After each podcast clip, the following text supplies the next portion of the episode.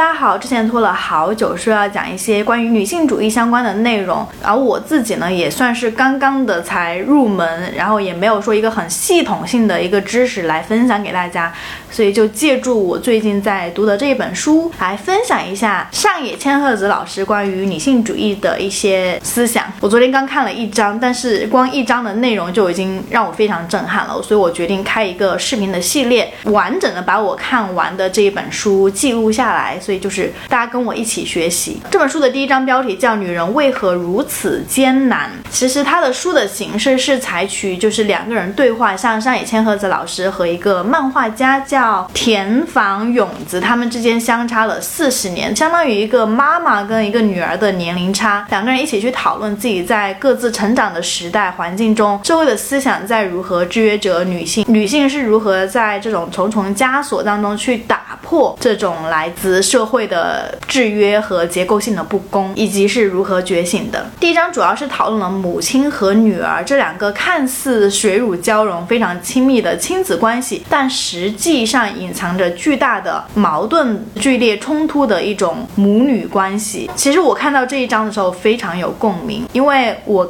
从小到大跟我妈的关系一直都不好，然后我爸经常会说啊，你们俩在一起就会吵架，就是司空见惯的那一种。到目前为止，我跟我妈其实。算联系比较少，虽然日常还是会有一些小小的沟通，但实际上我们是很缺少那种，我觉得啊，理想状态那种母女相互扶持，两个人互相理解，彼此惺惺相惜的那种感觉。我目前还是没有达到这样的状态，我甚至是一直觉得有点点羞愧或者是羞耻，就我觉得我可能是一个不孝女。但我看完这一章之后，我发现上野千鹤子老师跟他妈也是同样的情况，我就释然了。OK，讲一讲书里面的一些内容。首先，在上一个世纪的日本是一个全员结婚的时代。如果那个时候的女生超过二十五岁之后没有结婚，就会被视为臭蛋糕。以及，如果是高学历的女性的话，大概率在社会上是找不到工作的，因为搞知识、搞学术是没有用的工作。还有就是，如果你生完小孩之后你还继续在工作的话，那在女性群体当中是一件非常丢脸的事情。所以可想而知，在这种非常保守的社会思想。以及女性群体内部自己给自己上的那些枷锁的压力之下，上野千鹤子老师能够成长为一个独立的女性主义思想的启蒙者，我觉得是一个非常有勇气以及非常大胆的事情。然后到了田房勇子的世代呢，那个时候虽然女性有了自己的工作，然后在社会上也能发挥自己的用处，但是依旧是一个结婚和工作。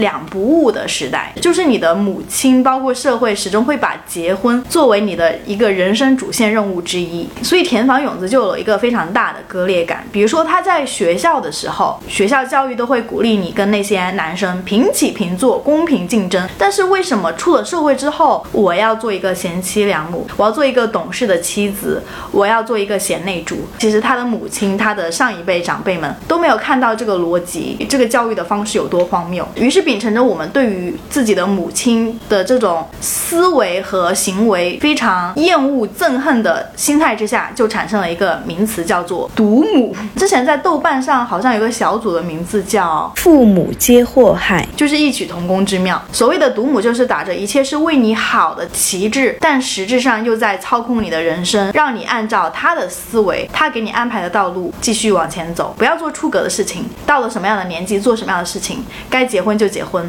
啊，不去尊重你的自由意志，甚至觉得女儿是比儿子要低一等的。那为什么会形成这样的独母呢？书里面有提到两个原因。首先，第一个原因是因为母亲这个角色在社会当中，起码在那个时候的日本社会当中，她是要依附于丈夫的。丈夫是这个家庭里面的主要生产力，而母亲一般都是负责贤内助，然后做好家务，抚养好小孩。所以她在这个家庭里面的地位其实。是很低的，正是因为母亲在家庭中的地位低，那她更需要通过把自己的女儿塑造成一个自己理想中的样子来印证你在这个家庭中是有存在感、是有价值在的。其实很多母亲都会借助自己的女儿去实现曾经他们没有完成的梦想。第二个原因是因为母亲她自己生长的生活环境里面，因为那个年代都会有很多哥哥弟弟妹妹呀什么的，而她作为一个女性，其实她是没有得到像自己的。哥哥或者是长子同样的待遇的。因为外婆她就会宠爱自己的长子，甚至是除了长子之外的其他的儿子，都会用于去服务于长子他的生产计划之类的，就作为辅助的生产力去辅助长子。那女儿的地位就更不用说了，只是被视为一个交换的商品，去嫁给别的家庭。所以母亲和外婆这样一层复杂的关系，也更加。塑造了母亲，她在自己成为母亲之后拥有的那些有毒的思想观念和有毒的教育方式。我还记得我的姨妈，她在三十多岁的时候，因为她那个时候已经离婚了，然后带了另外一个别的市的男生来到我家。当时我跟我外婆生活在一起，来我们家吃饭。然后因为我外婆不喜欢那个男的，当着所有人的面就把。整个饭桌直接掀掉。我还记得我的姨妈当时已经是其实是一个很成熟的成年人，但是当着我外婆的面，有种歇斯底里的痛哭和控诉，就好像。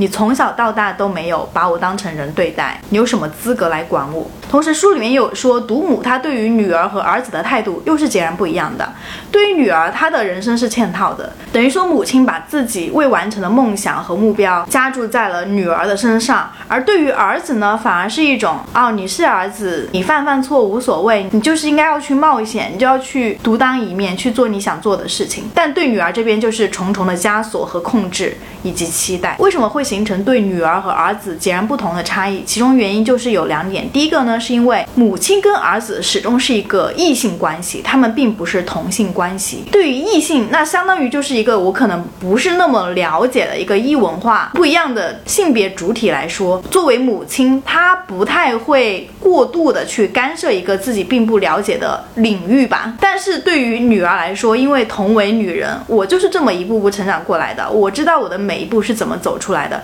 所以，我希望你按照我期待的理想的道路去走。所以，母亲对于女儿的控制是比儿子更为严重的。第二个原因就跟外婆相关了，就是因为母亲对外婆的执念。就是我当时看到这句话的时候，真的是大为震撼。田房说，母亲对外婆的执念，就是因为为了得到外婆的认可，但是她无论如何都得不到认可，除非变成长子。因为作为女性，天然在这个社会结构中的弱势地位，导致了。如果你不是长子的话，无论你多努力、多优秀，你都是没有办法和长子一样，在外婆的眼中是平起平坐的。那为什么对外婆的执念塑造这样一种有毒的母女关系呢？是因为母亲一直想要做一个称职的母亲，就是要寻找自我认同感和价值感的一个母亲。她必须要通过对女儿的控制和枷锁，通过女儿的成功嫁入一个好的夫家，来印证她是一个称职的母亲。而如果女儿没有走，走入婚姻，没有去嫁入他理想中的伴侣，觉得门当户对的对象的话，那等于是说女儿背叛了。母亲的使命和梦想。书里面的原文说，那么她的人生就被女儿的生活方式所否定了。所以，女儿如果没有按照母亲的要求去生活的话，就等于你是否定了母亲的生活方式。所以，母亲和女儿都会把彼此的人生套在自己身上呢。唉，真的是要感叹一句：女人为什么要为难女人呢？所有的女性一旦成为母亲，就会开始对孩子施压。她们既是压迫者，同时也是牺牲者。母亲对于女儿和儿子。截然不同的教育标准，就天然的塑造了。女性跟男性，他其实他生长的环境是截然不同的，以及男性他是很难去理解女性她生活的种种，她所遭遇的困境，她所遇到的挑战和桎梏，因为女性跟男性本来就是在完全不一样的异文化当中生长出来的，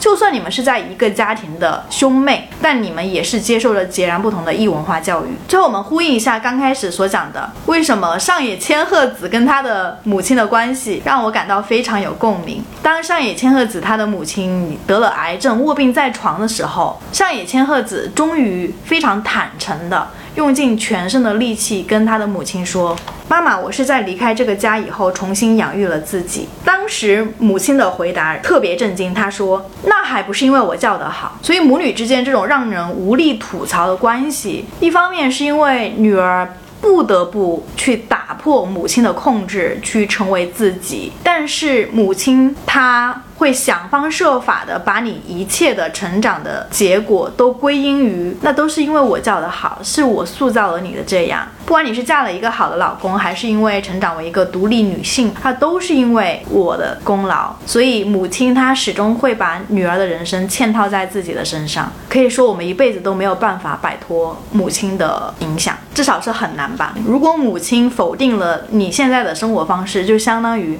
他否定了他自己，所以无论如何，母亲都是不可能否定说，哦，你今天成长为这样，那全人都是因为你自己，你成长为一个茁壮的、独立的人。而我之前都是在拖你的后腿，那我们要如何去打破这样的一种有毒的母女关系呢？书里面提到了一个词，就是弑母。为什么有那么多男性享受着这个社会的资源，或者是家庭的宠幸，经济不独立，思想不独立，然后也不尊重女性，就是因为他没有完成弑母这一步，就是摆脱母亲的影响和控制。那对于我们女性来说，我们如果想要成长为一个独立女性，活出自己想要的。人生不被婚姻家庭母亲所桎梏的话，那我们就要去坚决的和母亲。隔绝，用书里面的原话就是有效的将父母与自己切割，这就包括首先你必须要经济上独立，其次就是你思想上必须要和母亲的思想保持距离，